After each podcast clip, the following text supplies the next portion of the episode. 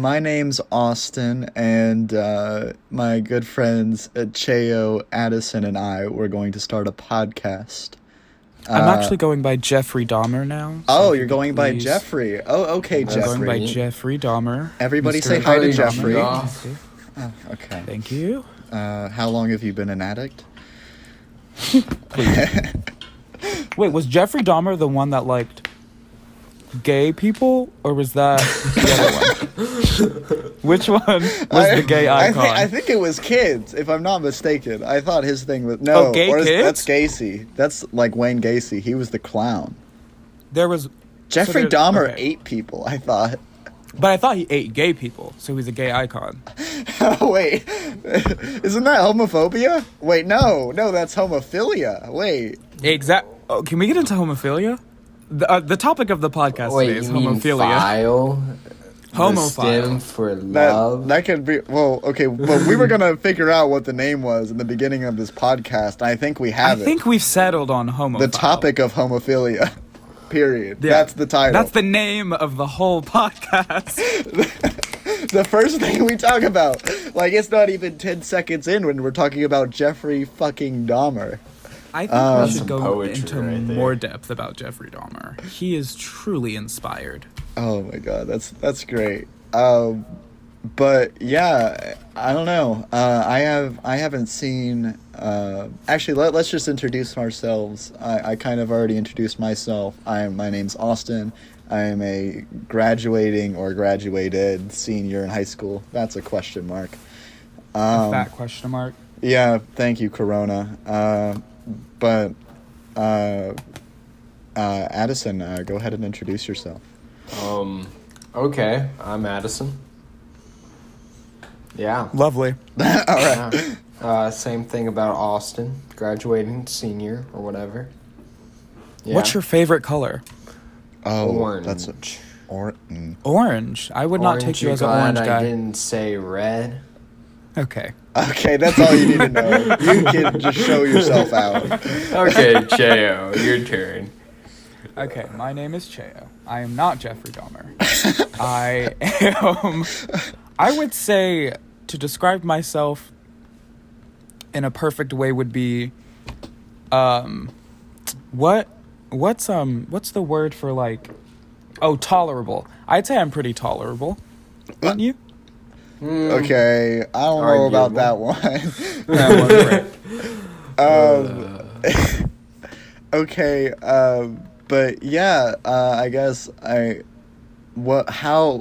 topic we were gonna talk about today, we were just gonna start with that, see where we go, was how we are all doing amidst the coronavirus. Because we haven't talked to each other in. I don't think years. Us three have been in the same room since, or same area, I guess, in 2 months, 3 months? I would say it's been a bit longer than that. Yeah. For us three?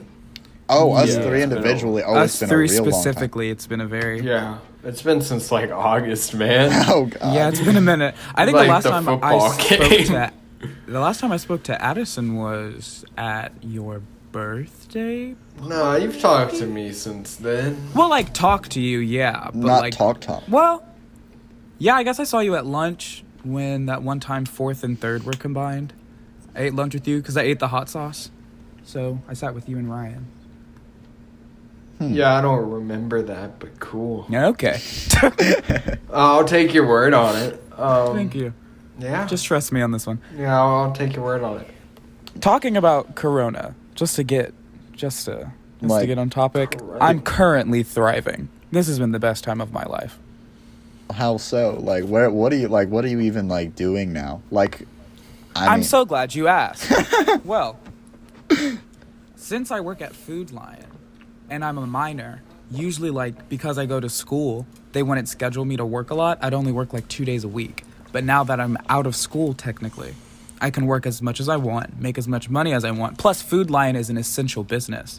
So our hours haven't been cut. No one's been laid off. It's a really good job to have. And the pay is $10 an hour, which is amazing. Wait, did they boost your pay? We did get a raise. We got a $1 raise, which is a lot. A $1 rate? Oh my god. That's a lot so for good.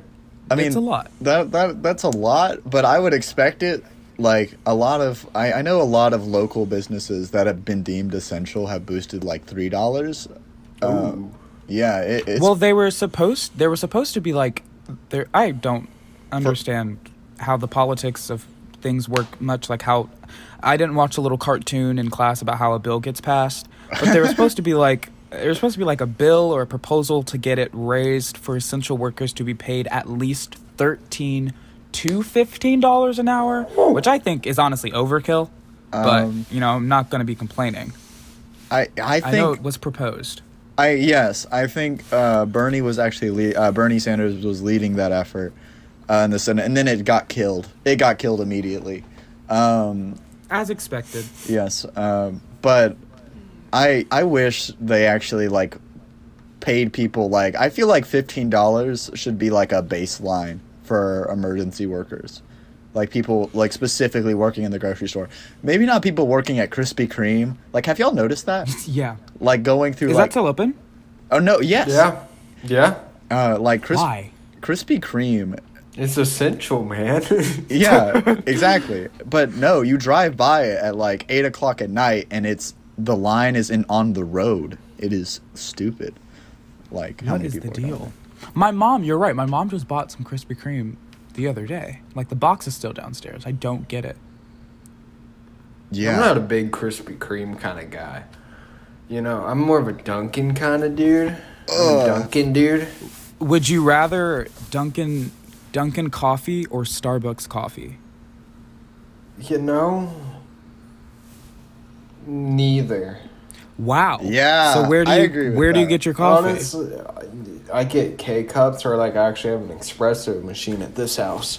But so you like the homemade type situation? I think they're both too light. Like they taste watered down to me. Are you not the type of guy that I'll still drink it. But yeah, I like it to be dark though. Like bitter. Oh goodness. I don't know about that. Like I don't drink coffee. You lost me. I don't. I think it's all bad. I think it's a drug. Well, okay, yeah, I agree. It's definitely a drug. Caffeine, man. Okay, well, can we talk about how drugs are not that bad? Dude, explain yourself. If I could get an IV of coffee, dude, I'd do it. I'm right there with you. Wait, but Cheo, explain what you mean. Okay, here's my thing. Lately, since this all goes back to quarantine, lately, since we've been in quarantine, I've been cycling between 3 shows religiously. It's all I watch. What 3 shows? Live PD, Hoarders Buried Alive, and either Dr. Phil or My Strange Addictions. Now, all these programs are really good, but specifically with Live PD, I like watching the cops like bust criminals, but the only time in the show where I'm just like, I can't stand behind that is when like somebody has a little bit of weed in their pocket and they're like, all right, we're taking you in for a felony. We're going to ruin the rest of your life because you have a little bit of weed. It's a drug that doesn't do very much. It's not dangerous. You're not selling it. You just have it and you have a little bit and we're going to ruin the rest of your life. That's where I have to not support. Also, the war on drugs is a piece of shit. I 100% agree. I think... I'm surprised they portray it that much because there have been actually since hemp, which is like a non-intoxicating version of weed, which is like basically the same species. It's just a little bit different. Since that got legalized because it's used to make like ropes and things,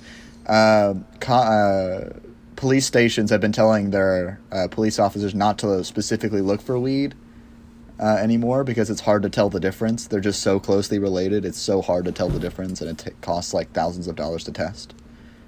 Well, I'm just thinking like that being true, I'm thinking like the whole reason that weed has been criminalized is because of Mexicans and Hispanic people. Because of Mexicans. Because of the damn Mexicans. You were about to say, like, build the wall.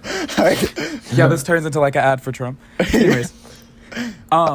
like way back when like immigration was like a bunch of Mexicans and Hispanics were starting to come into the country, like they smoked weed, and so they brought weed with them, and so they were like, the American government was like, okay, we hate Mexicans, how can we like, you know, just like fuck Mexicans over again? And they were just like, oh, criminalize this harmless drug that doesn't really do anything.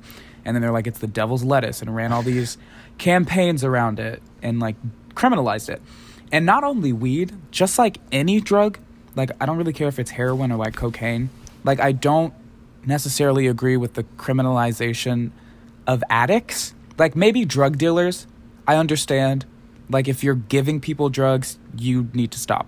Yeah. And if you're doing drugs, you need to stop that as well. But to ruin the rest of your life for something you got addicted to and you can't really help, I can't get behind that.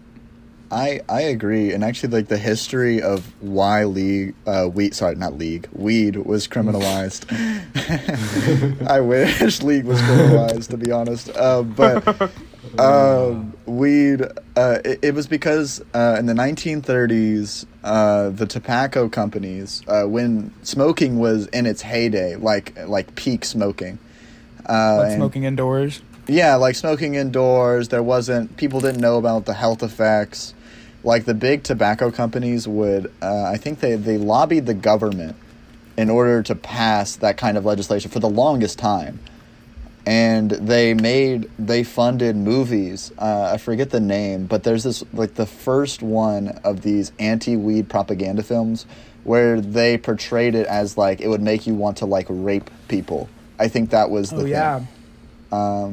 And eventually it led to like the 1970s come around. The tobacco lobby is even bigger. And Nixon comes into power and he's trying to... during that time, the hippies were in their heyday as well. And they were all using like psychedelics. Weed was like a staple. I didn't really... LSD? Ecstasy? Yeah, I lost my train of thought on the tobacco companies, but basically marijuana was competition with the tobacco companies, and they were just like, okay, we must crush this competition because it's like smoking cigarettes, but it has a better high, or it has a different kind of high that a lot of people were really starting to get onto. So they lobbied the federal government to create the Prohibitive Substances Act and et cetera, et cetera. Then we get to 1970, Nixon's trying to cut off his political opponents, i.e. the hippie movement, the new left. And he starts the war on drugs. He puts mostly young African-American, Hispanic, and poor white kids into jail just for having like an ounce of weed, which has no known... major health effects. But tobacco does. So why is that still legal? Like, you can't advertise it, but like they can't have commercials, I guess, for cigarettes, but like people still buy them and it's still legal, and I don't get that. Same with alcohol. Alcohol's way worse.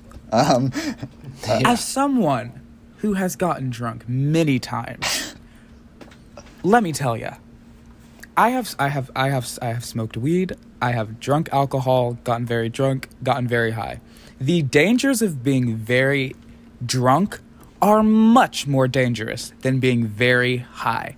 When you're very high, the worst thing you're going to do is stay incredibly still and unmovable, and you're not going to do much. When you're drunk, you just want to fucking do whatever the fuck, like, just do whatever the hell you want, roll around in the street, like... How is it legal to be able to do that? And then for them to even try to like put an age on it, like, okay, when you're 20 you can't get drunk, but when you're 21 you can get shit faced and possibly drive a car and murder a family. That makes no sense. I completely agree. Where's the rationale? Well, it's because I would say it's honestly for the reasons I laid out. It's so hard now that we're in this system because weed, like you said, doesn't have very bad major health effects. And that's why it is starting to be legalized in more progressive states around the nation. But there's been, it's been like this for 90 years going on now. this instilled societal thing, phobia against people who smoke weed and that they're bad and all that. So people are not really inclined to change it. But alcohol, those have been staples of society. And honestly, in my view, they've been models for how drug legalization on a grand scale could take place. Because like you said, you can't advertise tobacco anymore. You can't, I mean, you can promote beer, which is weird to me.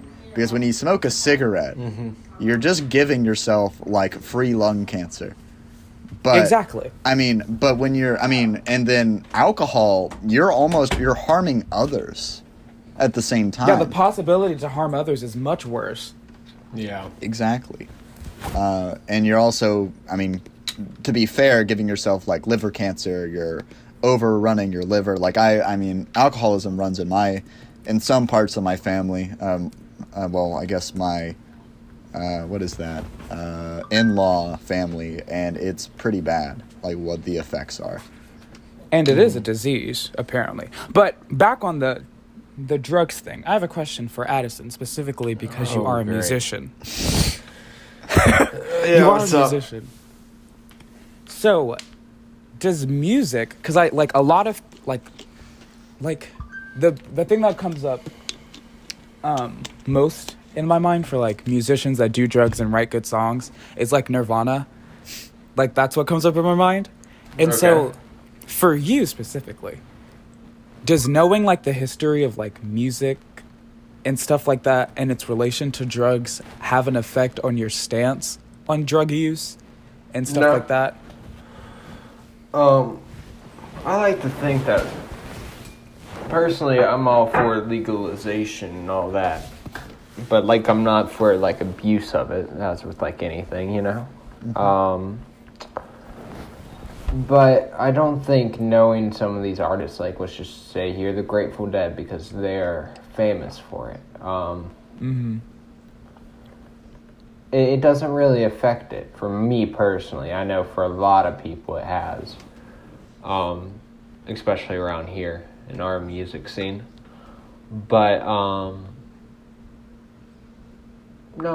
I don't think it has affected my view of it.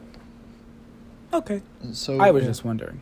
Yeah, I always think about that. Like people like I watched a documentary recently because I've had so much time on my hands about Jimi Hendrix and like the days before he died. Ooh, yeah. And it's weird that the documentary argued that it was a government conspiracy, and I don't know all the details, but it was very interesting to hear that perspective.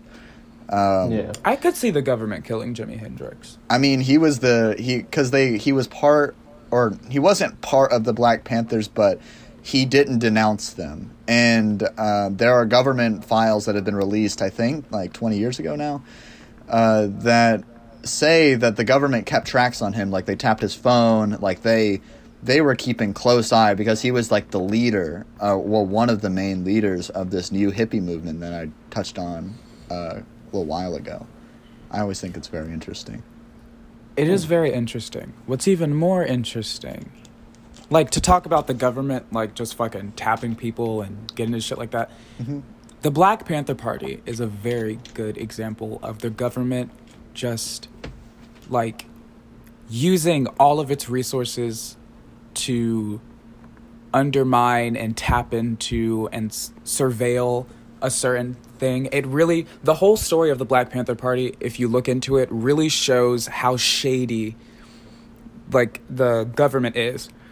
The Black Panther Party story and like Edward Snowden, those two stories really highlight how invasive the government is and how in our private, how there is no privacy and how privacy doesn't exist, because the Black Panther Party was basically at its core fighting for equality, like black rights or whatever. And the whole government just like fucking, they tapped all their things, had spies going in there, trumped up, like it's just crazy. Can you like explain more about the Black Panthers? Because I have a feeling like if somebody was listening, like they've heard of them and like they just don't know what they stood for. Like I'll let you take that. All right. So in short, Not to harp on this too long, because it isn't the most important thing to talk about at the moment. Yeah, but no, it's really interesting though. The Black Panther Party is a very interesting thing, because, anyways, what the Black Panther Party was it was a group of black people. It was ran by this one guy named Huey something and this other guy, and they advocated for equality. That was basically it, equality. But the way they did it was different than like Martin Luther King and other people of the time, because they exercised, they were more aggressive.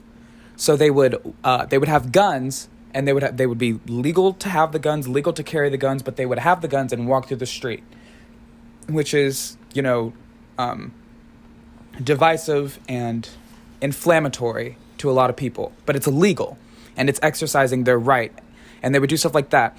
What they were like famous and known for was like walking through the streets with guns and wearing the black berets and dressing up and stuff and like being aggressive and having these speeches where they would very Hitler-esque in the passion and aggression. Interesting comparison, but okay. Like if you ever see the little clips of like Hitler and he's like screaming and spitting everywhere, it's very that, but the message is a lot different. Yeah. Very same passion, different message. But they preach it.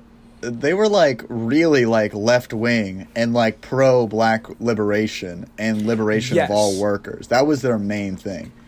And they were just for the time, and I think even now they were very extreme. And so that's why people really looked at them for negative or for positive. People really they had an effect on people. But what people didn't really look at more is that the Black Panther Party also had several different programs to feed like poor black kids or just poor kids in general. They had like a soup kitchen basically set up to feed kids, and they had some like schools and things for kids that couldn't go to school, stuff like that, to educate them and stuff. They had a lot of really good programs that helped a lot of people.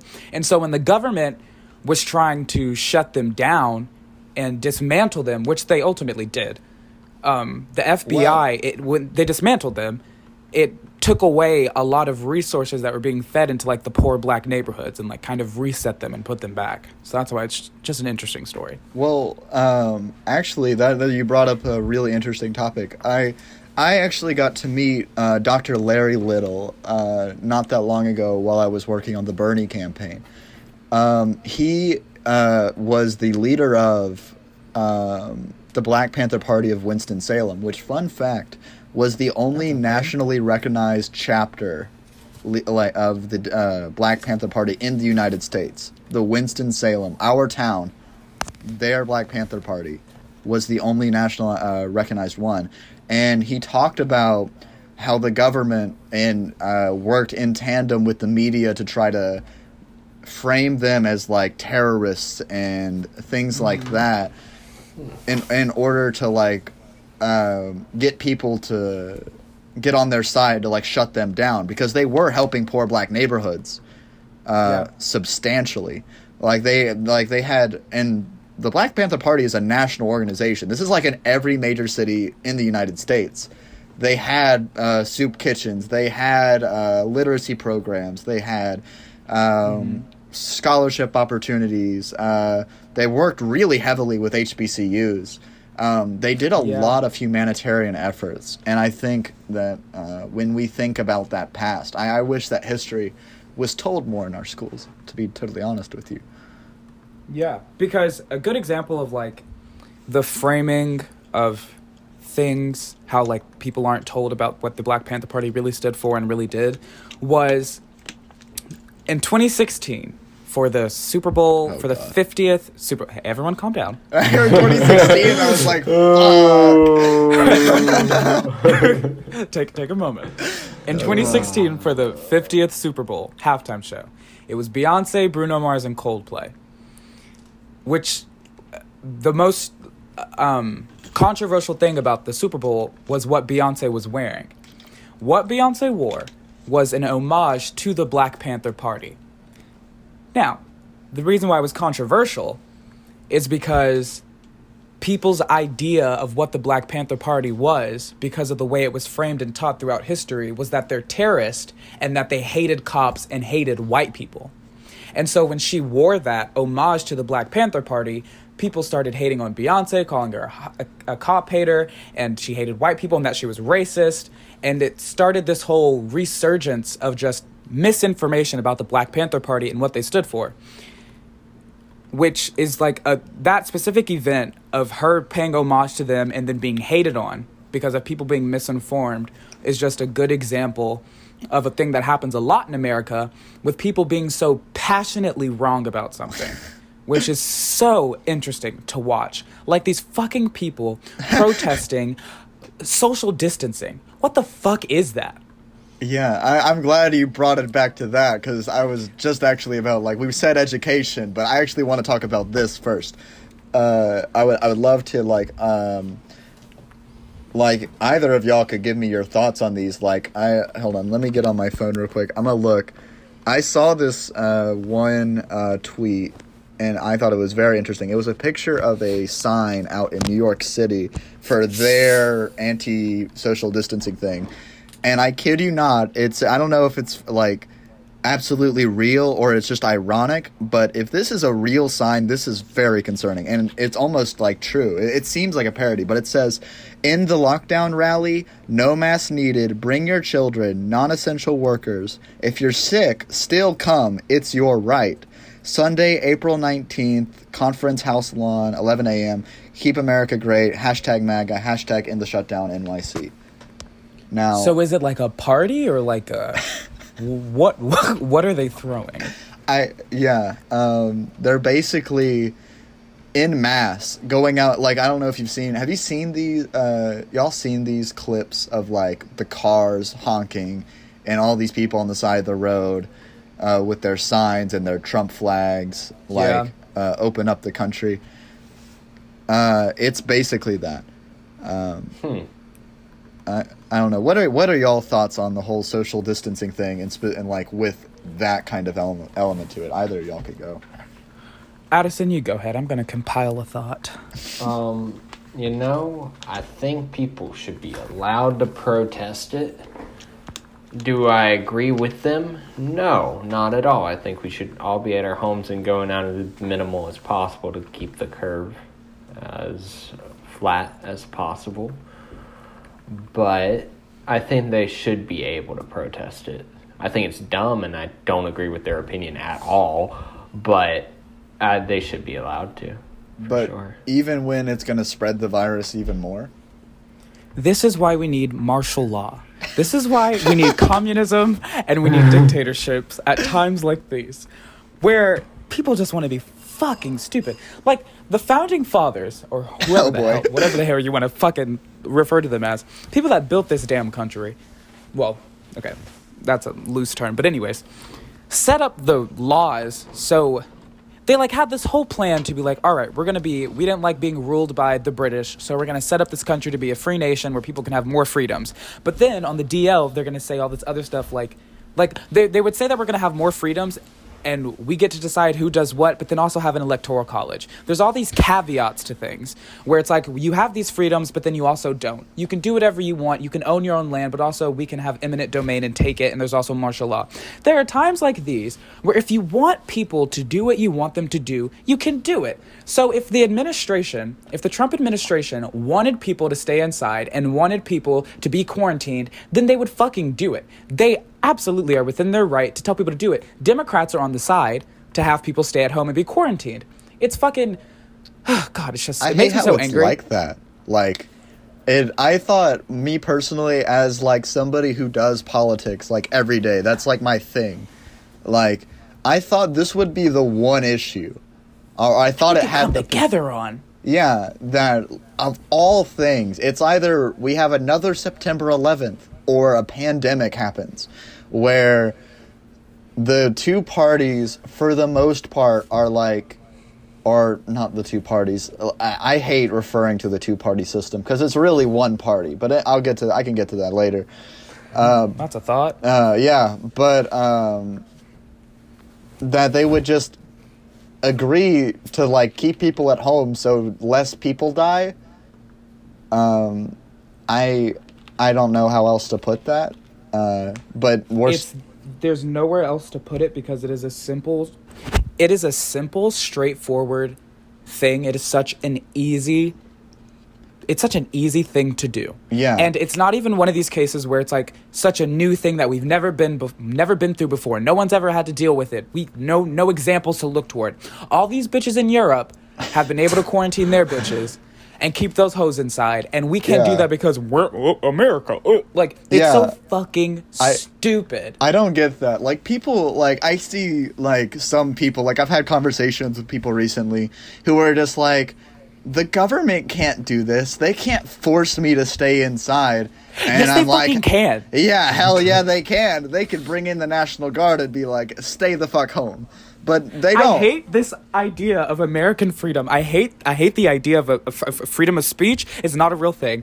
I hate this idea of American freedom. It is so fake and so stupid and so made up, and it only exists when it's convenient. And if you think that the government can't do something, they can. They can do that and so much more. It's the fucking government. Yeah. I hate this idea. And it's always fucking, like, rich, privileged people that are like, the government can't, they can do whatever the fuck they want. Government come in your house, take all this shit, repossess it. They own your shit. It's the fucking government. Who do you think gave this shit to you? It's just stupid.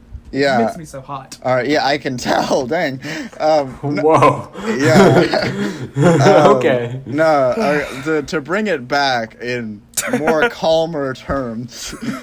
No, I agree with everything you just said. I mean, you're completely right. It's just people, like, they I mean, and it sounds like we're doing it right now, but I can explain that. They want freedom in certain areas, but in other areas they don't want freedom. It's weird, because I think you should have freedom across the board in order to, like, do basic things and live your life the way you want it. But people get scared when the government's like, hey, you know, you kind of need your natural right to life. You know, you need your life in order to have these freedoms. And they don't really see through that. They're like, it's my right to die. And I'm like, go for it. But it infringes on the rights of others to their own life. And they don't really see that. Like, people who are like, freedom, freedom, freedom. I want to go outside. I want to go back to work. What they really should be protesting is that the government isn't doing shit for them. The Trump administration, the Senate specifically, like, the House of Representatives passed, like, I think it was like $2,000 a month for the duration of the crisis, expanded unemployment benefits. But then that bill got to the Senate and it got absolutely purged. And now Americans are only being given $1,200 one time to support them in the crisis. And it's just so bad. It's interesting, the choice that it is interesting to me, since 2016 in the election, it has been very interesting to see the links that white racist people will go to support someone they just like.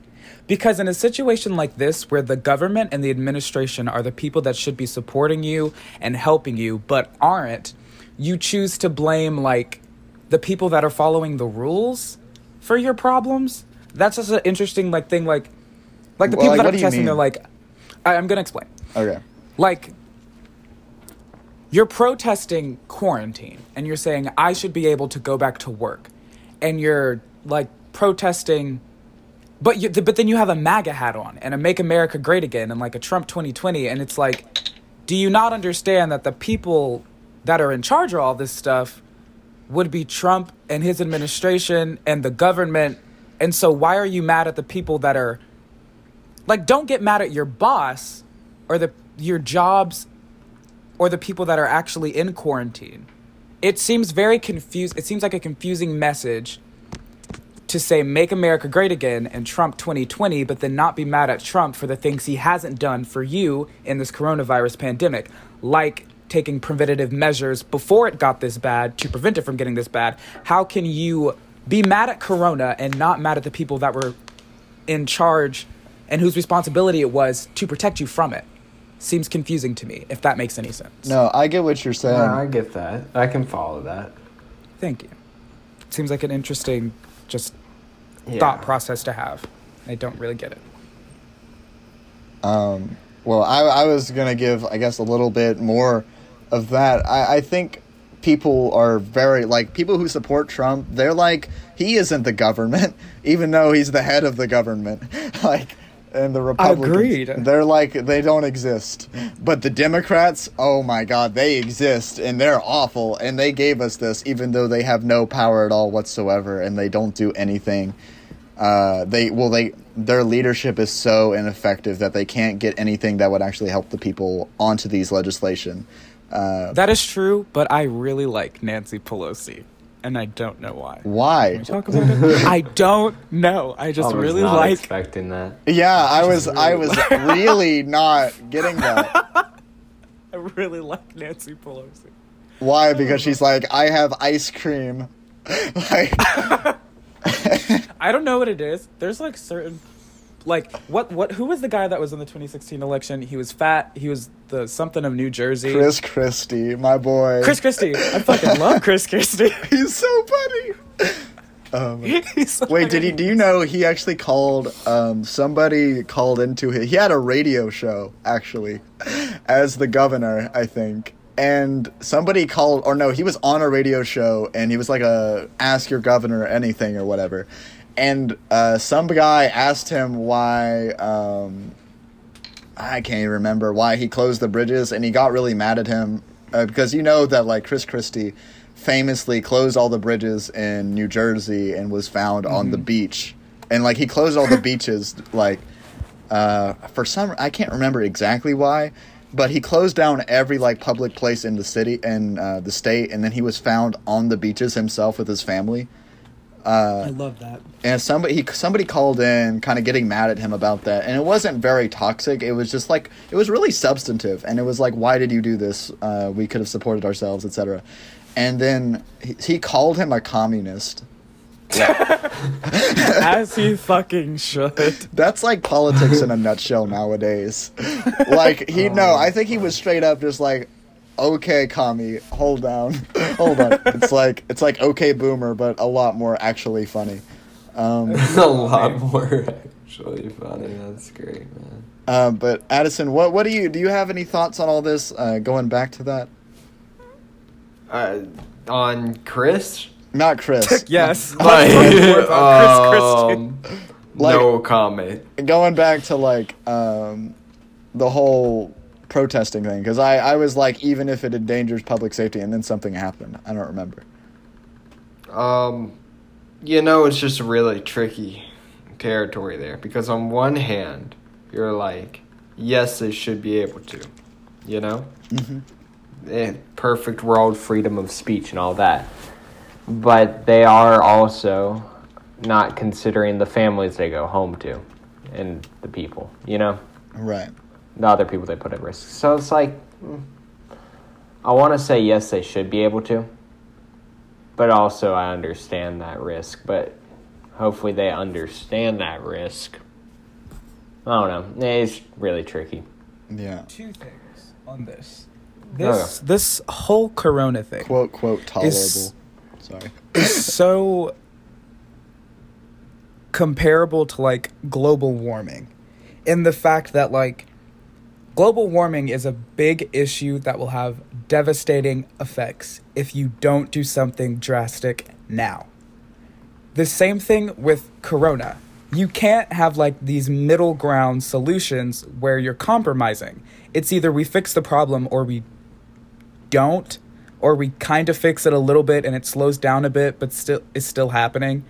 You know what I mean? Yeah. So like, I have the same feelings on this as I did when like the Green New Deal, but like the whole when global warming and that girl from Australia or whatever, when that stuff was happening, like I was like, we need to do stuff right now.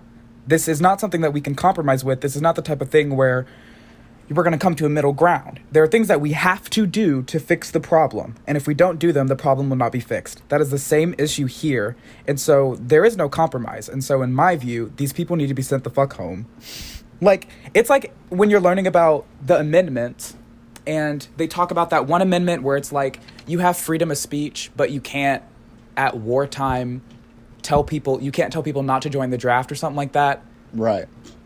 So like, like, just add a fucking caveat. Like, yeah, you have a freedom to protest, but you can't endanger the lives of other people, so go the hell home. Yeah, that's actually, like, the rule, like, that if... That's fair. Yeah, yeah. I think that's totally agreeable, because you're... Because people don't recognize that your rights end where they infringe on others, and you're literally taking away... And all rights, all civil rights, free speech, free religion, all that stuff stems from what are called, and what the founders, framers, whatever the fuck, called your natural rights. And those are like your right to your life, to your liberty, your freedom as a human being, and your property, like your possessions and things. It's this philosophical idea, and it's kind of like how we define humans and what makes humans different from animals. It goes back to that, but I don't know. I don't think people really go back to that. But that was actually a really good point about global warming. That is. Like, I haven't really thought about it that way, but I've already, and I'm glad, because I've talked to people, and people who I thought were more to the, like, people who I knew were, like, hated Trump or whatever. They were like, pro Hillary Clinton, like, the establishment-y, kind of, like, not as informed, but, like, Nancy Pelosi's cool and whatever. That crowd, you know who I'm talking about. Yes, I do. They have been starting to see that. Wait, okay. People need to stay the fuck home. Climate change is real. We can't compromise on it. Like, this Corona thing and how it's getting out of hand, how the Trump administration's handling it, is starting to get to people, and to show them that, like, for example, and this is the best example in my view. You know how, like, our unemployment rate is expected to be, I think in July, it's supposed to be, like, 30% or something along those lines. Mm-hmm. Something that many people don't really think about when they see that number is the United States doesn't have a government healthcare system, or have, well, much of one. And health insurance, probably the most important thing you buy, outside of course, rent, food, etc., that is run through being employed. Mm-hmm. And all those people just lost their health insurance. All those people aren't going to want to go to the doctor when they're sick. All those people are going to be running around fairly soon. Like, I think in Georgia, most of their restaurants and things are opening up, and this was news 2 days ago. On Friday, this coming Friday, I think this will be released on, like, Saturday or something, but and it's such a big danger, because people aren't going to want to go get tested, because tests are going to be stupid expensive, and that kind of thing. It's kind of opening people's eyes, I think. Do y'all think, in general, like, there is an American that is a good point, Austin. But just as an overall question, there is an American ideal, like, no matter how pessimistic you are, just by way of growing up in America, you kind of just have the idea that everything is going to be okay. Do y'all think, like, looking at the facts and the way things are going, that this whole coronavirus thing will get better soon? Yes. Why? I don't know. I'm an optimist, you know? That's just how I am. But no, yes. I really do think it's going to get better soon. Like, what makes you think it's better mean? It just keeps me going. As in, like, I really hope that we are going to, by June, be able to go in small groups again in low-risk states. Now, will that actually be practical? Probably not. But I really want to, and I like to be optimistic about it, because it gives me hope. Oh, yeah. That's really sweet. Now let me crush your dreams. All right. Okay. No, I'm not going to crush your dreams. I wish I were that optimistic. It's just like when I go on my Instagram, and I'm scrolling through, and I see, like, these people. I don't want to call out people in particular. Okay, sure. I'll bleep it out. Yeah, all right, good. They are, like, hanging out with their friends. They're, like, hugging their boyfriends. They're kissing their boyfriend, etc. That, like, kills my hope. Because, like, I'm like Addison. I'm actually a very hopeful person. I, like, believe in ideals, and I am very idealistic in that way. But whenever I see that, and it's every day now, it crushes me. Let me tell y'all something. I think the corona thing, and then I'm going to say something to Austin's point. I think the corona thing will get better. And when, Austin, you ask, what does better mean? Here's what I mean. Better means normal. And to me, since the coronavirus isn't much worse, from what I've heard and what I've seen and what I've read, it ranges from being basically harmless to as bad as the flu and anywhere in between. So I think what'll happen is that people will just get so tired of being in quarantine that they will just start going out. And more people will go out, and more people will go out, and more people will go out. More people will get corona. More people will die. More people will have it, be immune, or have it, get treated, and get over it, that at some point a herd immunity will start to be developed. And then either it'll happen faster and people will just stop caring about, like, getting sick, or there'll be a herd immunity and it'll just kind of, like, fizzle out. But here's the thing. I work at a grocery store, so I come in contact with thousands of people on a regular basis. Don't boost your ego that much. Hey, it's a very busy store. Walmart closes at 8:30. Oh, that's true. There's a lot of people. Exactly. I come in contact with a lot of people. I touch a lot of people. I touch a lot of things. People that come into the store touch a lot of things, touch a lot of people, come into contact with a lot of stuff. And we, like, clean the carts or whatever, but, like, you know what I mean? Mm-hmm. And a guy at my work got corona. So, wait, obviously, really? Yeah, he got corona, and then he was out for, like, 2 weeks. He came back. He's fine. Okay. His name is Kevin. Shout out Kevin. Love you, Kev. Anyways. So in my view, this may be irrational, and this might not make scientific sense, but this is how I feel. I probably already have had corona, and then it didn't really do much. And then I just got over it. Because, like, the odds of all the people I come in contact with, I had to have gotten it, have to come in contact with someone who already has it. I talk to Kevin all the time. So, like, I just think, in my mind, things might not necessarily get better, but people are just going to be so tired of not going out that they're just going to be like, you know what? If I get corona, I get it. I'm going to go see my friend.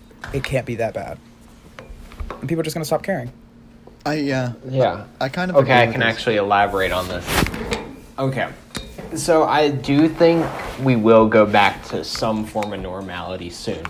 But it's going to be a completely kind of different normality. Kind of like 9/11 was. You know how, like, everybody was, like, on edge for a while? It's going to be a lot like that. I think a lot more people are going to start wearing masks in public, and that's just going to be the norm for a while.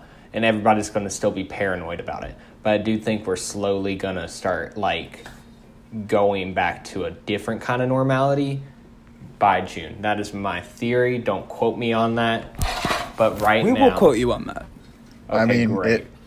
But that because although we still haven't peaked, our numbers in North Carolina aren't nearly as high as other states yet. Interesting. And that's why I think, like, we're going to start integrating, like, small groups and ease into it. What do you think about, and, like, people are going to be sick of it by then? What do you guys think about, like, something that affects us, I guess, high schoolers, I guess, to get back to that, is, like, graduation and seeing our friends again, you know? Since this is our last year, we see most of the people we've known for our entire lives. What do you think about reintegration in that sense? Like, I don't think we're going to have graduation unless if it's, like, way out. We've been sent an email where whoever's the whoever of whoever was like, graduation has not been canceled. We're still going to have it. It's just going to be pushed back. We don't know when, but we're still going to have it. Oh. But I'm just like, if graduation's going to happen in like, I don't know, August of next year, I'm not interested in showing up. That's like a class reunion. Yeah. So we might as well just get a lovely email and move on. Really? Like, why is that? If it's unsafe to have a graduation, I don't want to go. And Exactly. If it is safe, but it's going to happen so far in the future that we might as well call it something else, I'm also not interested. You know what I mean? Like, if it's going to happen so far in the future, like, you got to think about scheduling. It has to happen, like, somewhere. It either has to happen in the summer now, or if it doesn't happen in the summer, they got to wait till next summer, because then people will be in college and be doing other stuff. Yeah, what's the point? Yeah, what's the point? So there's just no point. If it's not safe, not interested, and people shouldn't go. If they start having it and it's not safe, I will protest against people going. Yeah, I agree with that. I actually haven't really thought about it that in depth before. I was just thinking, that... like you said, people are going to probably be protesting it because it's such, like, it's a stadium gathering, you know? Yeah. Mm-hmm. And everybody's going to be really next to each other, and... everybody's grandparents will be there. Exactly. Oh, yeah. The old people. All the old people. That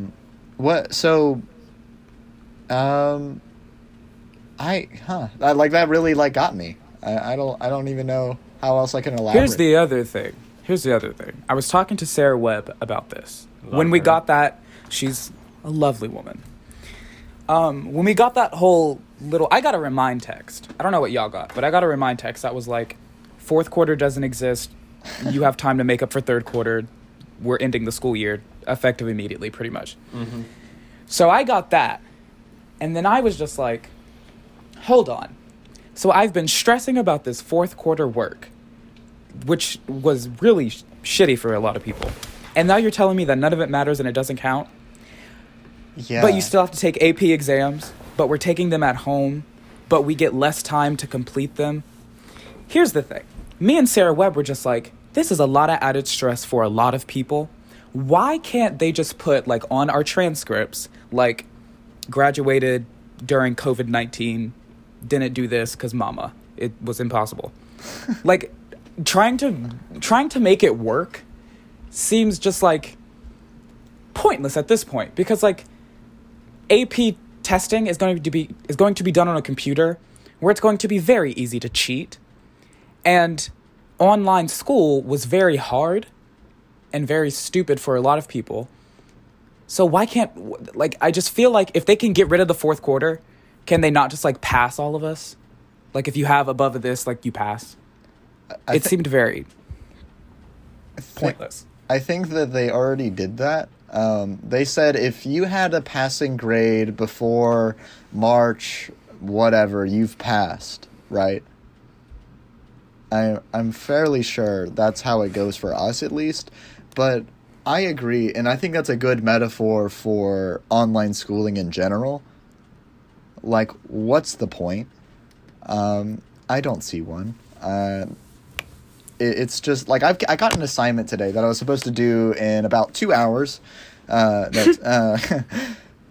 midnight tonight, annotating something. Like a fourth quarter assignment? Yeah, no, yeah, like an assignment for my AP Lit class, because my AP Lit teacher is Satan. She made us, like, annotate, like, 3 pages or something. I don't know. I didn't really look at it, but I'm not going to do it, because what's the point? I've already graduated. Effectively, I'm not going back to school. Like, what's the point? Like, it's just stressing me out seeing these assignments and getting these remind texts. Like, just shush. Like, let me live my life. My thought exactly. Like, just pass us all. Be like, you all graduated. This has been a shitty experience for us all. Good luck and goodbye. Yeah, I don't like all the, like, did you see where they announced, Winston-Salem State County Schools announced that stadiums would, like, turn their lights on for 20 minutes? Yes. I kid you not. Like, they turned on their lights for 20 minutes to honor us. I don't need that shit. I don't need that shit. We didn't. It's sweet, but that's why I like having you here, Addison. Please defend this. Yeah. Because you have a different opinion.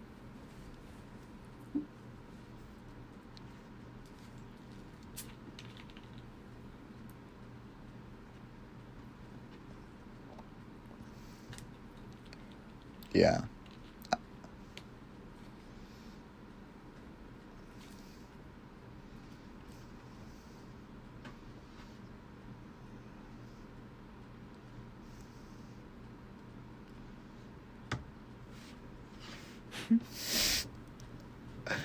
Wait, did you hack your mom's Facebook? Hold on. Farmville.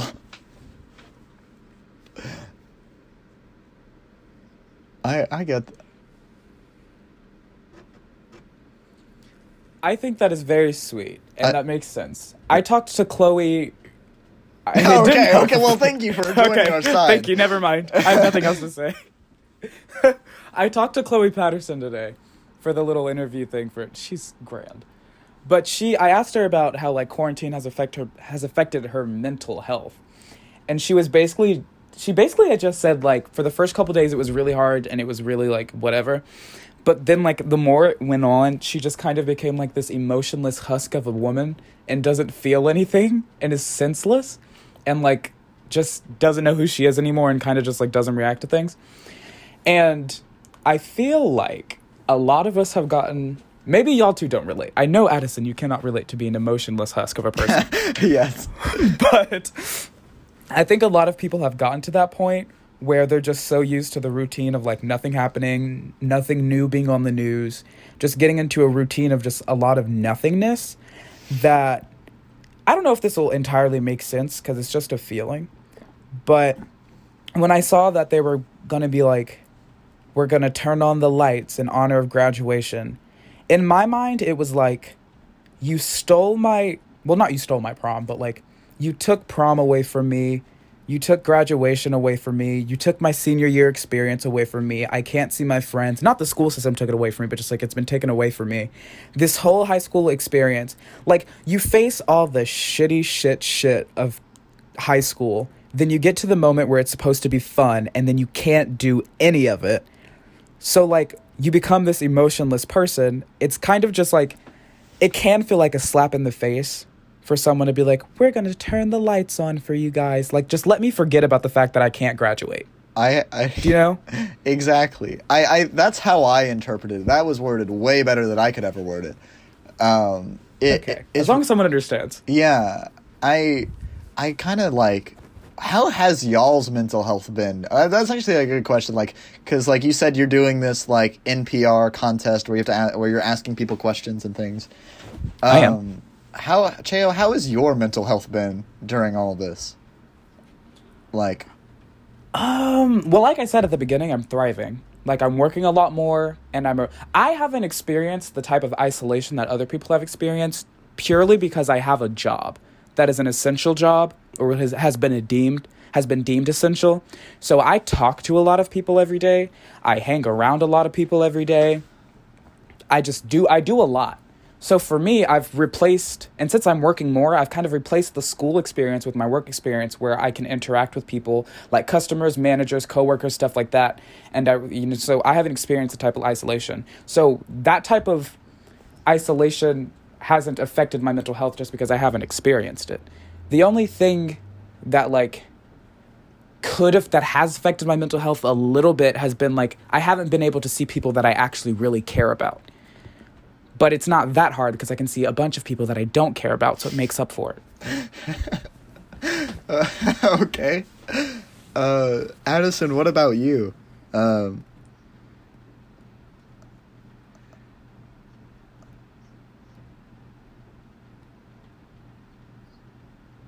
Oh, okay.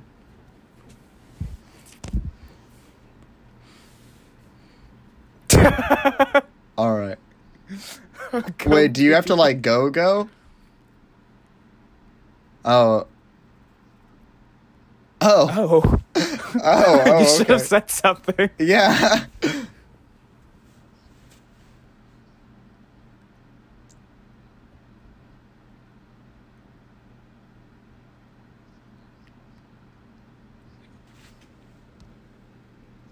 Okay. Bye, Addison. Bye. Oh. Well, that was lovely. Yeah, that was great. Do you want to keep going? We can. Yeah, I'm vibing. I don't want to just end the conversation there, you know. Cause, yeah, we have to have a natural ending. Yeah. I don't know. I think your experience is very interesting. Because, I feel like also I haven't necessarily had the most isolated of things. Because... Well, who are you talking to? You? Well, no, who are you seeing? Are you seeing anyone face-to-face that you can have, physical contact with, talk to them? Well, that's a good point. I haven't really. I've social distance with my girlfriend or whatever. We did that once or twice. That I've been going out of the house. I don't, that's what I'm saying. People have been staying inside, locked themselves in their own homes. But I haven't really done that because I've been doing a little bit of work here and there. Yeah. And, going out, I'm the, I guess not the person who brings thing, who goes and drives around and does things and, goes and gets food, goes to the grocery store, etc. Because my mom is also technically an essential worker since she works at hospice. Yeah. And my dad, I don't know. We usually go out together. We're around each other a lot. That's about it. But I go driving every day. That's my biggest thing. I used to hate driving more than anything, but during the crisis, I've learned to enjoy it so much. Well, you are fortunate to be in a position where you can drive, but, think about the people that are, I don't know, sophomores. I know that's a hard task to think about them, but think about people. They aren't, but think about them. Think about, sophomores and freshmen and, I guess, people in middle school or whatever, or even seniors, because I can't drive. Oh, yeah. But people just can't drive and just cannot go anywhere. I haven't even thought about that. Think about the elementary schoolers, who need... Yeah, how are they fucking dealing with this? Yeah. Well, do they know what's going on? Are they cognizant? We need to get a first grader on this show. Yeah. He just... Fly him in. No, I went out... me and Haley went out to the park the other day just to go walk around, and there was this little kid. He had to be, 8 or something. And he came up, we were just walking. We walked out to the bridge. We waited for everybody to leave, and then we walked out to the bridge. You know what I'm talking about, right? There's, a bridge overlooking this big quarry, Yes. Okay. It's, the lookout. It's an overlook, basically, of downtown and the quarry. And there was this little kid who came up to us, or was, pretending to pass us, but he went up, right next to me. I had seen him a few moments before, and he said hi, and I said hi back because I'm a decent human being. Yeah, it's up to debate, but he went up to us and he did one of those purposefully annoying sneezes, on a fake one, the fake one. He was "Oh, I'm sorry, a Jew." And, no, I kid you not. This little kid, I was just "Fuck you, kid." No, I didn't actually do that, but in my head, I was really trying for me not to say that. Should have taken him over the head. Straight in the quarry. I should have just grabbed his hair and just lifted him up, because should have. I've been working out too, and it's been very fun. Okay. Yeah, that's hard to believe, I know. I know, but, I've been lifting weights. I've been doing things. I could have just lifted that kid and threw him into the water. That would have been fun. I can't wait till quarantine is over and I finally see you and you're just fucking ripped and you look wild. Oh, yeah, no. Like, I go from skinny, literally dressed up as Napoleon Dynamite for Halloween. Napoleon Dynamite cosplayer to, like, The Rock. The Rock. Body double. No, I turn into, like, Arnold Schwarzenegger. Like, ooh. I personally, The Rock ain't shit. That it's Arnold. Every day. Every time. Or a current day Carrot Top. I don't know if you've seen him recently. I saw a picture of Carrot Top. Okay. He's outrageous. I was FaceTiming Haley, and my grandpa called me, and in the middle of the conversation, like, and this was just out of the middle of nowhere, he was like, Austin, go on the TV, turn it on, Channel 9 right now. And I was like, holy shit, okay. And I turn it on, and it's Jeopardy, and it's this kid who looks just like me and looks just like Carrot Top with an afro. Wait. Looks like Carrot Top? No, he looks like child? Me. No. Okay. No. I got concerned. But he looks like me, and he's got, like, the fro. He's got a neck beard. I was very insulted by that, to be honest. Ew. I know. And he was on Jeopardy, and he... That show's still on? Yes. Who's the host? Alex Trebek? Shit, you not thought the man was dead. No? Wait, 2020. 2020. March? I mean, Alex... fuck, that's not March, that's April. March, yeah. Time flies. Except April 20... What is it, the 22nd? April 22nd, 2020. Earth Day. Earth Day. Alex Trebek is hosting Jeopardy. Not like to this day. I think they're showing, like, recorded bits. Like, it's like all the TV shows already got their recordings in before Corona. The only way that this makes sense is they have Alex Trebek's dead body propped up on a string, and someone's got their hand up his ass, making his mouth move. Because the man is dead. No, he's not. What? He's like working through the treatments right now for his cancer. So did they have like a Walt Disney type freezer type situation where he was in hospice and they froze him? They didn't cut off his head. Cracked the ice. Like did like one of those like Futurama things where they have the little heads in the bottles. No, they didn't do that. He's like alive and kicking. He's doing pretty well. It's just he says that he like lost a lot of weight, but it doesn't look like that. They've like padded his suit. They've done all these things to make him look like he's fine, and he just doesn't give off that vibe. But yes, back to your original point, Carrot Top is fucking ripped. He's crazy. Like, I love that guy. I think he's so funny. Like, I've been called that my entire life, and I only that was. Like, this is one picture of him in a tie-dye shirt. It's like a tie-dye tank top. And he's, like, stupid ripped. And he looks like he's about to, like, eat someone. Like, he has this look in his eyes. Like, he has, like, eyeliner on. That will be the cover art for this podcast. That's going to be the thumbnail. I'm not the thumbnail. Well, maybe. But, like, the profile picture of this podcast. But anyway. It has to be. Yeah, and I was like... You know, when I grow up, I want to be that. I don't want to... It's not that I want to be him. I don't think he's human. I think he's an actual carrot. He's a lizard person. Oh, and a... Okay. An actual carrot. Okay. I never even got... We were in two different worlds. We had two different... You know what? I think we can combine both of those theories and get closer to the truth. I never even got that Carrot Top. The tops of carrots are green, and he's like green. I don't think. I think he's colorblind. I think he has more than psychological issues. I think when they were going through the lizard cloning process to make Carrot Top, he had that's how they got Mark. That's how they got Zuck.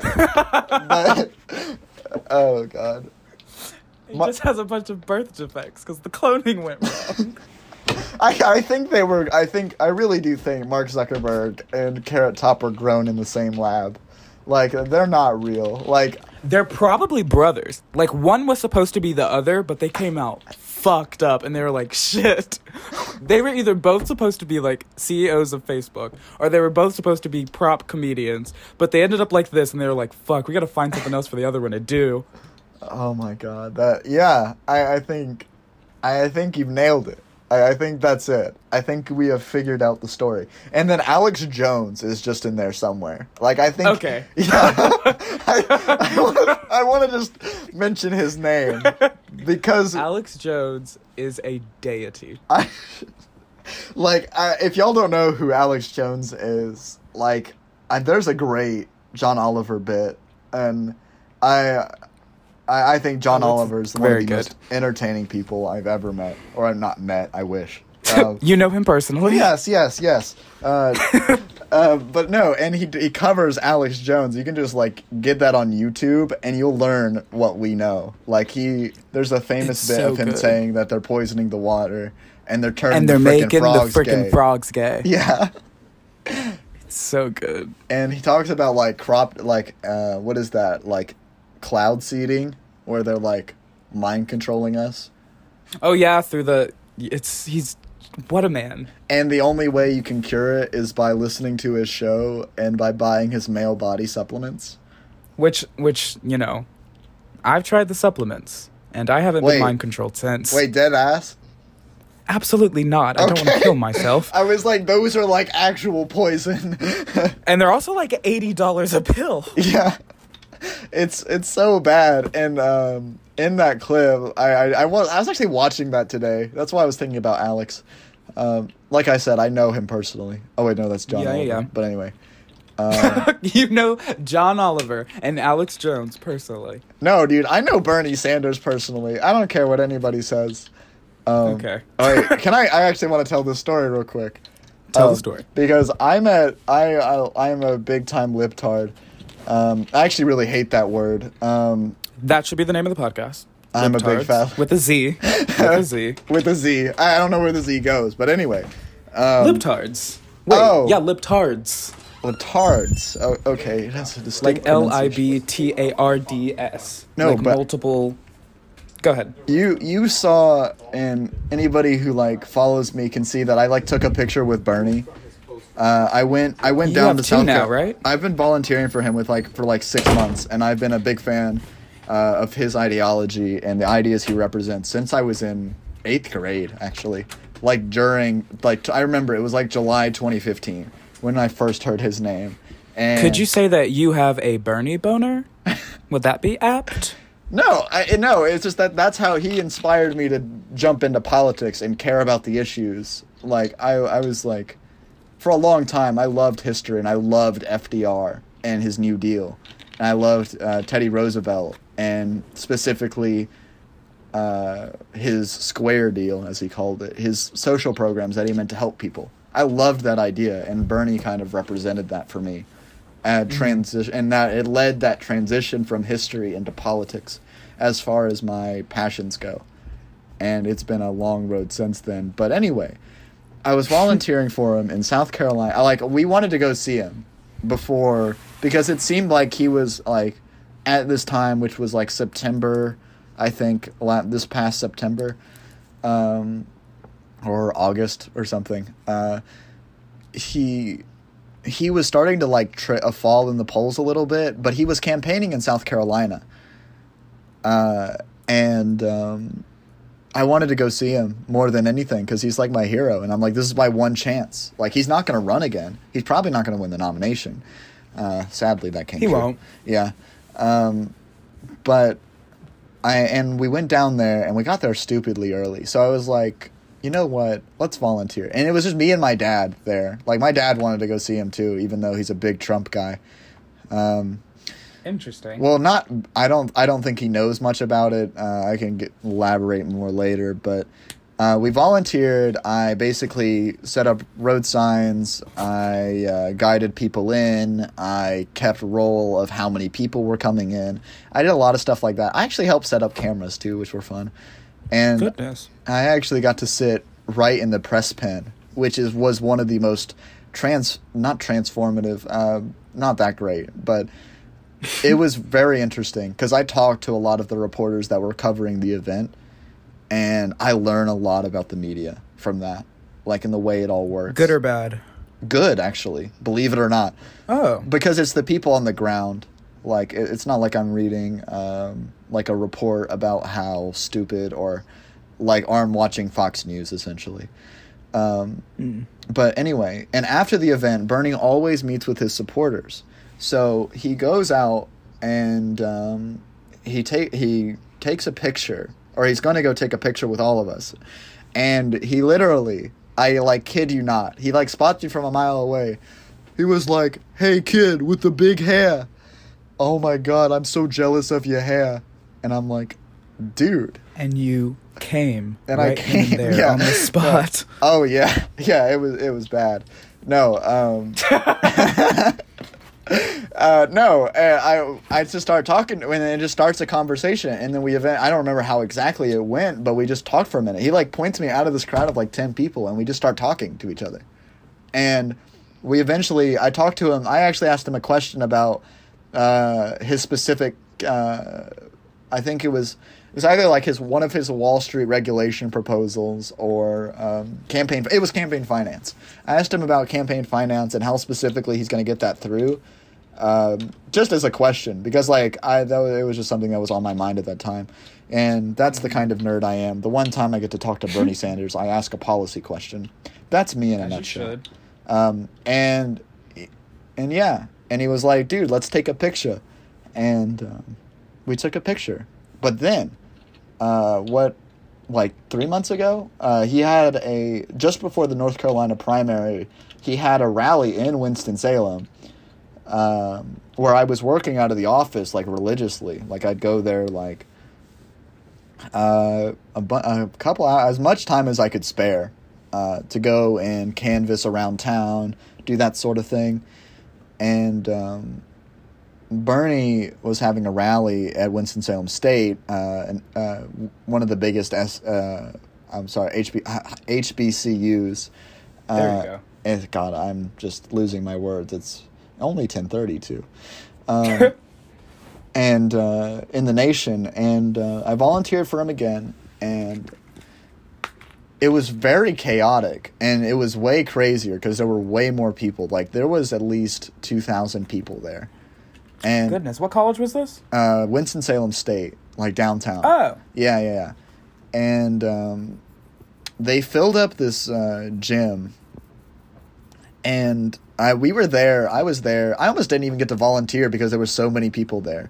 And I didn't meet a specific deadline or whatever, but they let me in anyway. I basically snuck in and started volunteering. And I handed out signs. I basically polled people and asked them to get if they would volunteer and canvass, but just before the primary. And I got like 30 people to do that, which was really cool. But anyway, I was walking in the hallway behind where he was going to be speaking because I had to go run an errand. I don't remember what it was. I think I can't remember. But I see the door open on the other end of this long hallway, and it's these suits coming out. Like, oh, that sounds very 50s-esque, but these people in suits coming out, and I'm like, okay. And I just keep walking. I'm not really paying attention. And then I see him walk out, like Bernie himself. And we pass by in the hallway. And I'm like, what? I'm just trying to, like, let them go where they need to go. Don't mess around. But he literally, like, stops and he turns around. And he was like, "Hey, kid, I remember you. You were the one with the hair from South Carolina." And I'm like, holy shit. So what I'm hearing is basically... Two times. Okay. You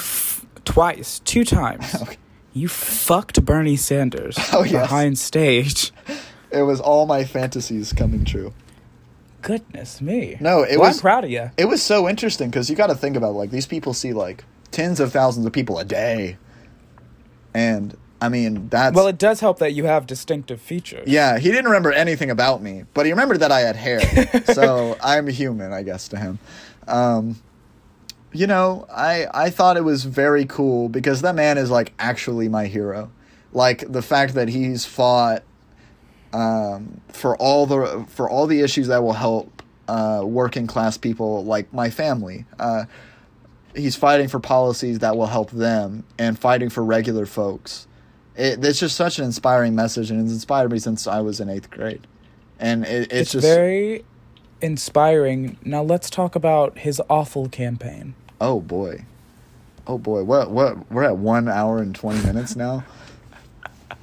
And I would like to add in a can of worms. Yeah, that would open a can of worms. But I guess let's just bring it back to the corona thing. We can talk about Bernie's campaign, and trust me, I'm a little bit pissed.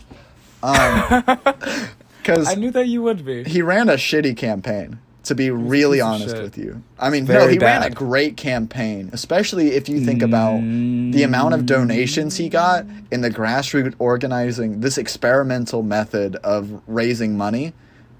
It's crazy. He blew it out of the water. But if you're trying to win, he didn't. Why would you do experimental fundraising type? This is not the campaign of a winner. Yeah, no, it's not that made him lose. It's that he literally was like, Joe Biden is my friend. And he it drives me crazy, but Bernie did not go on the offensive at all. Oh my God. And I mean, it propelled him to second place eventually, but it was just... Second place is not the president. It's not the president. And he didn't attack Joe Biden. Joe Biden is going to lose. I don't necessarily want to get this deep into politics, especially on the first one, because I don't want people to hate me. You know what? Wait. We can save this for the second one, but I think it'd be apt to end this with Trump 2020. Yeah. Can we all agree? Yes, Trump 2020. Yes. No, I can't believe I'm going to end it with that. I said that Biden's going to lose. We could just cut that out. Let's just bleep that. Oh, wait. You could bleep that out, too. I just said it again. Yeah. No, don't even. At least the thought that I'm thinking about it. You know what? I'll burn the whole podcast. Yeah, let's just burn it. Let's start a revolution, uprising in the streets. Can we stage a coup? Not legally. They're never legal. I'm kidding. Oh my God, I gotta stress that I'm joking. But yeah, I actually had a question about your little podcast thing. Can you explain the thing you're making with Dr. Eklund? Mm. What can you explain more about that? Because first of all, these people don't know about it, and I really don't know all that much about it. Sure. Hold on. Let me pull up the website thing real quick. It's on my computer, and I'll read to you how they describe it in short so that I don't get anything wrong. LOL. I think I closed it. Hold on. Basically what it is it's like an NPR contest. I think the prize is to get your podcast played on the radio. Your 4-minute podcast. But basically what it's supposed to be is they were like, we've heard a lot in the news about the coronavirus and how it's affected lots of people, but we haven't heard from students and kids. So it was like, make your own podcast, send it in. So Mr. Eklund sent out a remind text. I can't find the website again. I'll have to ask him to send me the link again. But basically, Mr. Eklund sent out a remind text and to everyone was like, would anyone be interested in doing this? I texted back and was like, yes, I'm super bored. I'll do anything. And he was just like, yeah. And then we had a Zoom meeting and he gave me some pointers and stuff. And so basically that's what it is. And the prompt of it is how has coronavirus affected you? So the questions that I have to ask people are, how was online school? How has the coronavirus affected you? How has quarantine affected your mental health? What is your daily routine like in quarantine? Any advice for people staying in quarantine and your thoughts on social distancing? Just to get some perspectives of other people in quarantine. That's interesting. Because I think I have been so annoyed. I'm going to be real with you. I have been so annoyed by all the, like, the Bill Clinton thing. Like, have you seen that? Like, wait, what thing? The Bill Clinton thing. Like, when people, like, will put on Instagram, I think it's only on Instagram, where they'll, like edit in, like, their favorite albums or something onto the, and it's, like, a little, one of those little, like, nominate me things. Do you know what I'm talking about?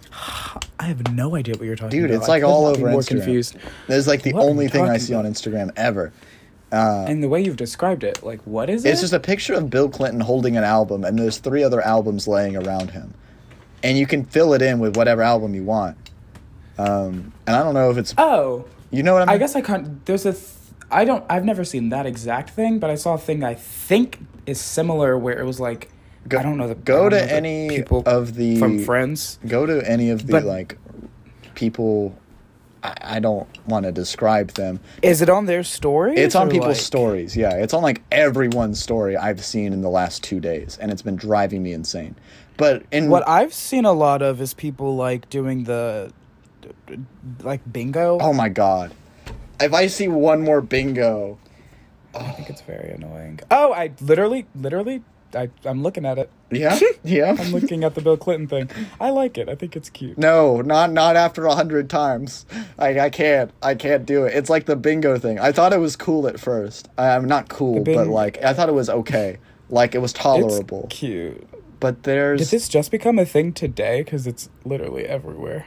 It, 2 days ago, that was when I first saw the first one, and it's been that way since.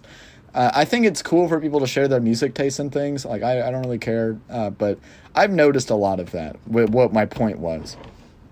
A lot of people getting so bored, they go to social media and post the most random thing, which I think is interesting. I'm learning a lot about people. I'm also getting very annoyed with it, to be honest. Like, I mean, can you really blame them? Like, the bingo thing is annoying, but it's like, these people have nothing to do. Yeah. And a lot of can't blame them. A lot of them is like they're not, like, in person. They're, like, the most bland person I've ever met. Like, I barely remember your name.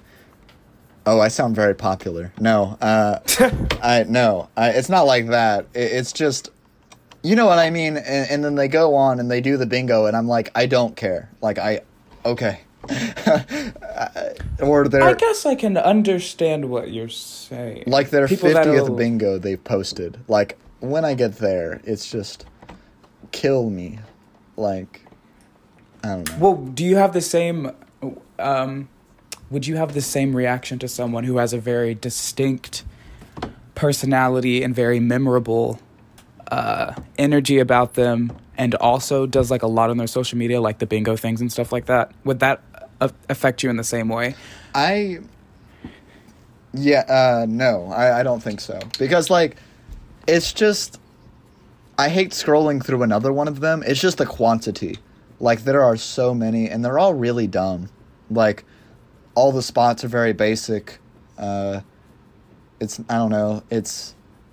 not really learning. I don't know. It's interesting to read it if it's somebody you're really, like, not, like, romantically interested in, but just interested in it as, like, a person, like your friend or whatever. Yeah. Sometimes it's just overwhelming, the number of them. And I just, like, don't care anymore, to be honest. I think that would have been a better way to word it. Just don't care. Just don't care.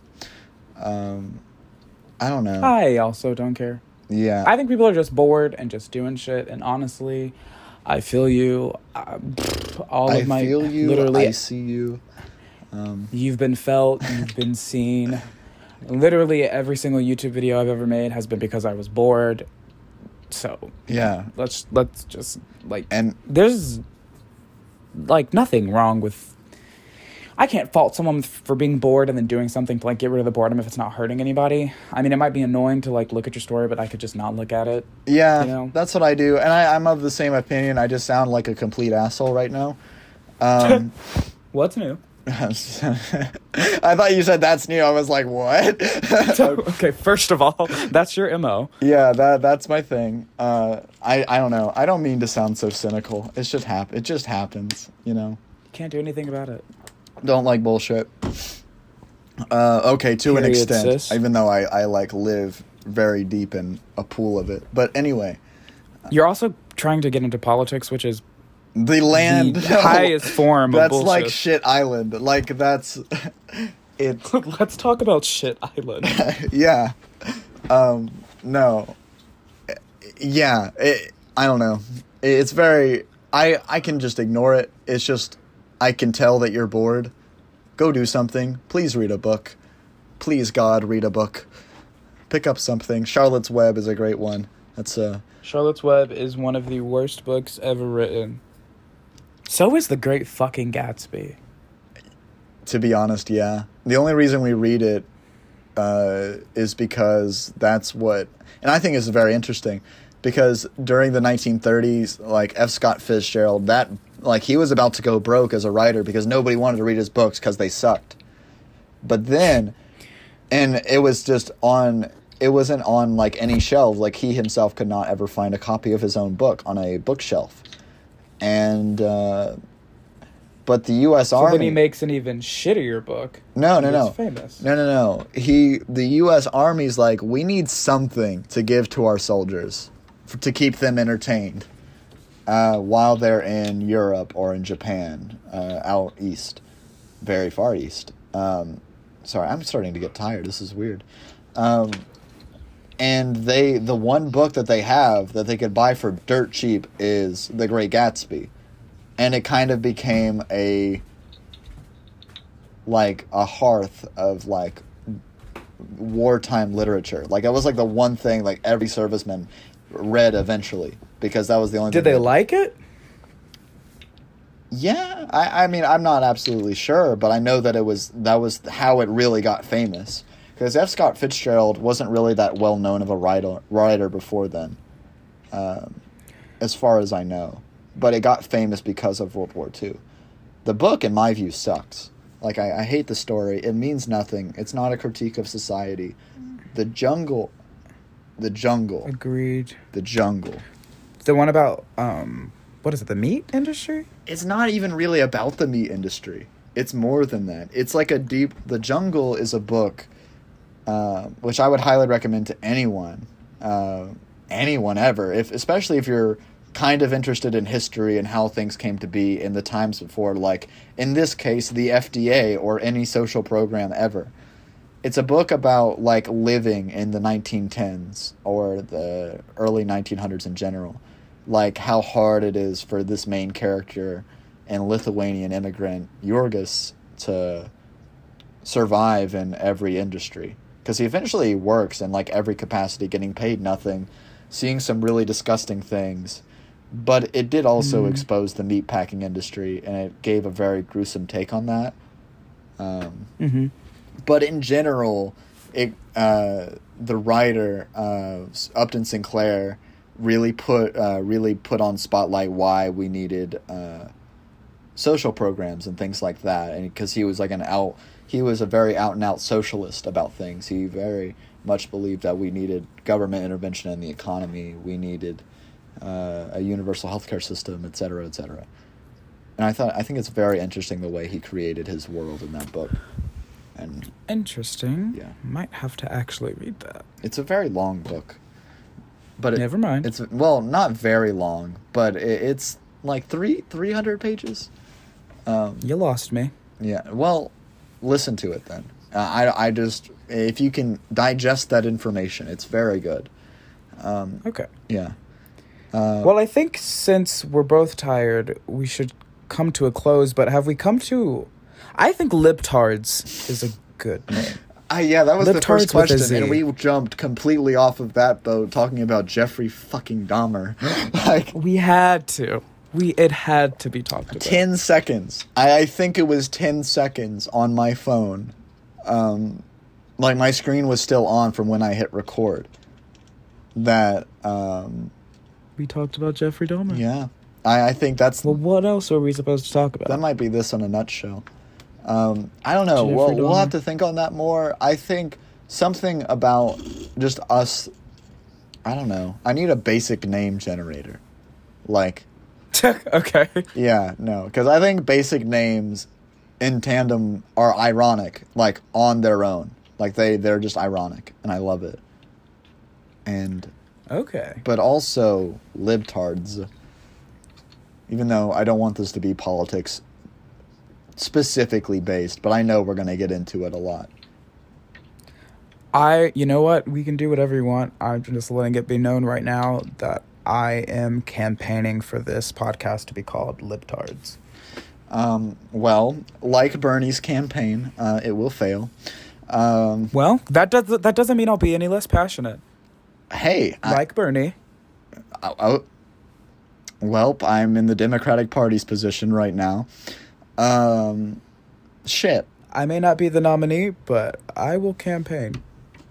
Or basically suck Joe Biden's dick. I'm sorry, Bernie! That's your boyfriend. That's my boyfriend. He's doing it wrong. But anyway, support no. Your man. We'll have to come up with a name. But basically, I guess for the future, if we keep doing this, if people actually watch this and listen to this and we get positive feedback. Yeah, watch our podcast, guys. Yeah, yeah. If they if the people enjoy it or they like hearing my nice voice. Or both. Just let us know, and we can keep doing this. Like, we can make this like what? How long? How often do podcasts run? Like air weekly. By yeah. As far as this coronavirus goes, at least. And if it gets, I mean, if y'all like it so much, we can just keep talking about it because it's just a nice break, and it's just us friends kind of reuniting. It's just three bros fucking. Chatting up. No, three bros fucking. That's the name. It's just three bros. That's a great name. This will be Pornhub's first podcast. Wait, uploaded exclusively to Pornhub. On every fucking. Podcast, like right before we play like the Pornhub intro.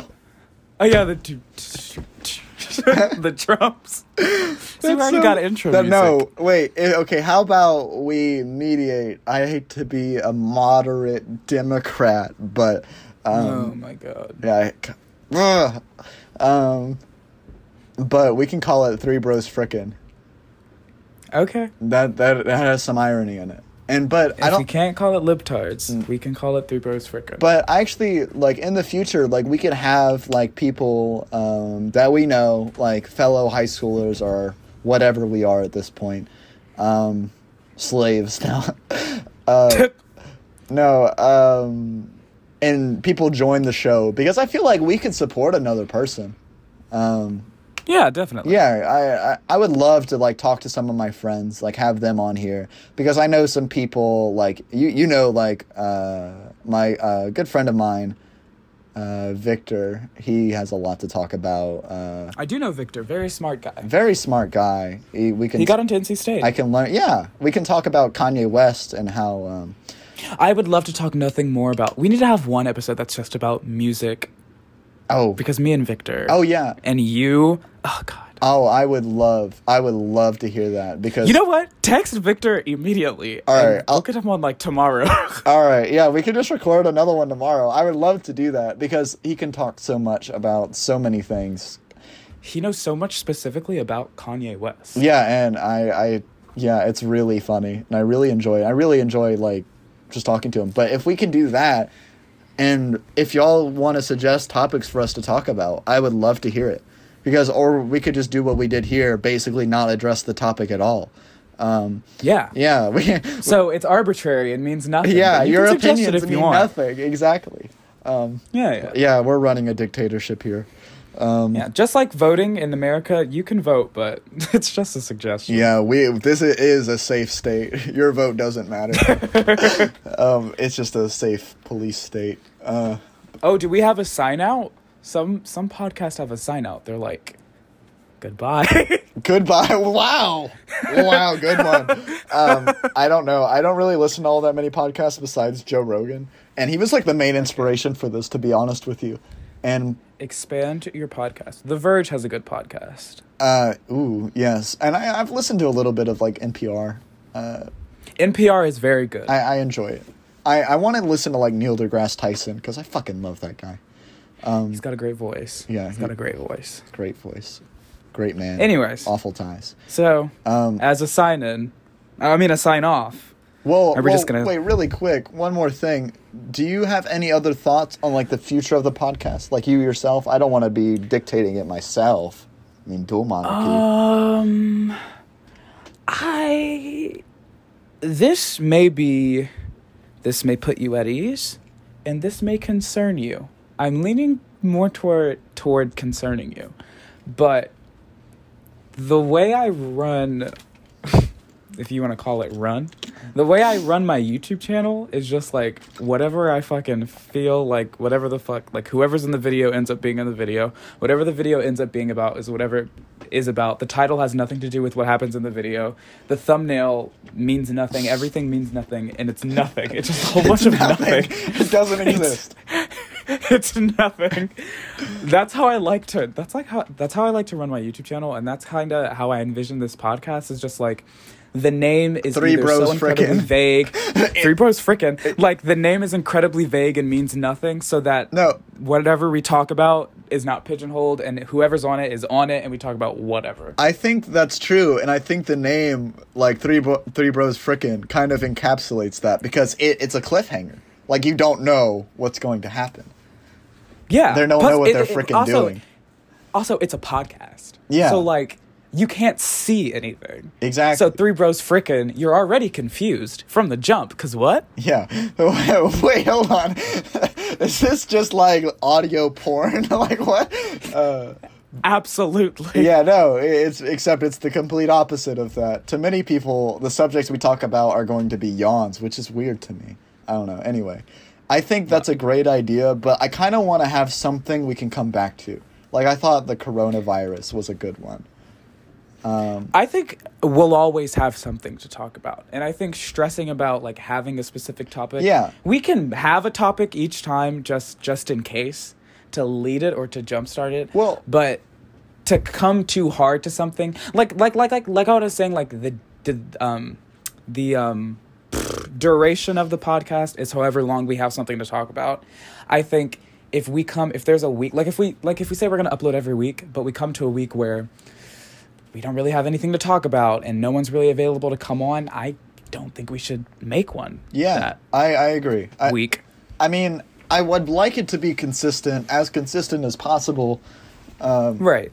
But, I mean, if we don't have anything to talk about and we can't talk for very long, then it won't be that long of a podcast. I don't want to do that kind of thing. I mean, I just want to, right. Like, I just enjoy talking about things, and if we... Plus, we're not live streaming this, and we're not uploading it right after or the day after or whatever, so, like, in the air of consistency, if, say, we... just for example, if we say we're always going to upload them on Saturday and we film and we record them on Wednesday, then by Wednesday we can tell people whether or not there will be a podcast that following Saturday. So if we get to the Wednesday and we don't have anything to talk about and we have nobody to come on and there's nothing to do, then we can tell people that Wednesday there won't be a podcast this week. Yeah. So there will still be a consistency. Yeah. And there won't be any, like, you know, mystery. Yeah. And I think that's a good game plan going forward. It's weird. We're kind of having a debrief about the podcast at the very end of the still in the podcast, which I think is kind of funny. And I think people are going to be kind of like tuned out, realizing that it's over. But yeah, I think I would love to get y'all's feedback if y'all actually listened to this and enjoyed this, or you hated it. I love when people hate what I do and people just like call me out like that. Like, this was shitty, etc. You're wrong. Like, you're stupid. Or if there's no one listening and we're just talking to the void, like... That, too. Fine. I enjoy that. It's just us having that option out there. If you want to listen to our crazy shit, if I want... Well, you can. It's not even a want of ruining my possible political career. It's just going to happen. Like, we talked about Hitler. We did. We compared I specifically compared the Black Panther Party to Hitler, and you can quote me on that. And I specifically didn't say no. I think I said something to the effect of like, "Whoa." Yeah, Austin Hicks would like to officially distance himself for the comments that Cheo Everett made about the Black Panther Party. Yeah, no, I need a press secretary. But you do. You need a PR manager. Yeah, I need Breonna Joy Gray. You probably don't know. Don't we all? Yeah. But yeah, no, I think people should recognize that everything we say on here is sarcastic in some way, and we're all joking, and it's just Three Bros Frickin', joking. It's just Three Bros Frickin'. That's the outro. That is it. Well, it's anyway, been Three Bros Frickin'. I hope you all have a good day. I'm surely gonna have me a good night doing whatever the fuck. I don't know. I think I'm gonna read a book. I think I'm gonna read about communism or go back to my my Vladimir Lenin temple. Anyway, Cheo, do you have any final words for the three people watching our podcast? Ooh, three. That's very much. Generous. Calm down. Very generous. Very liberal.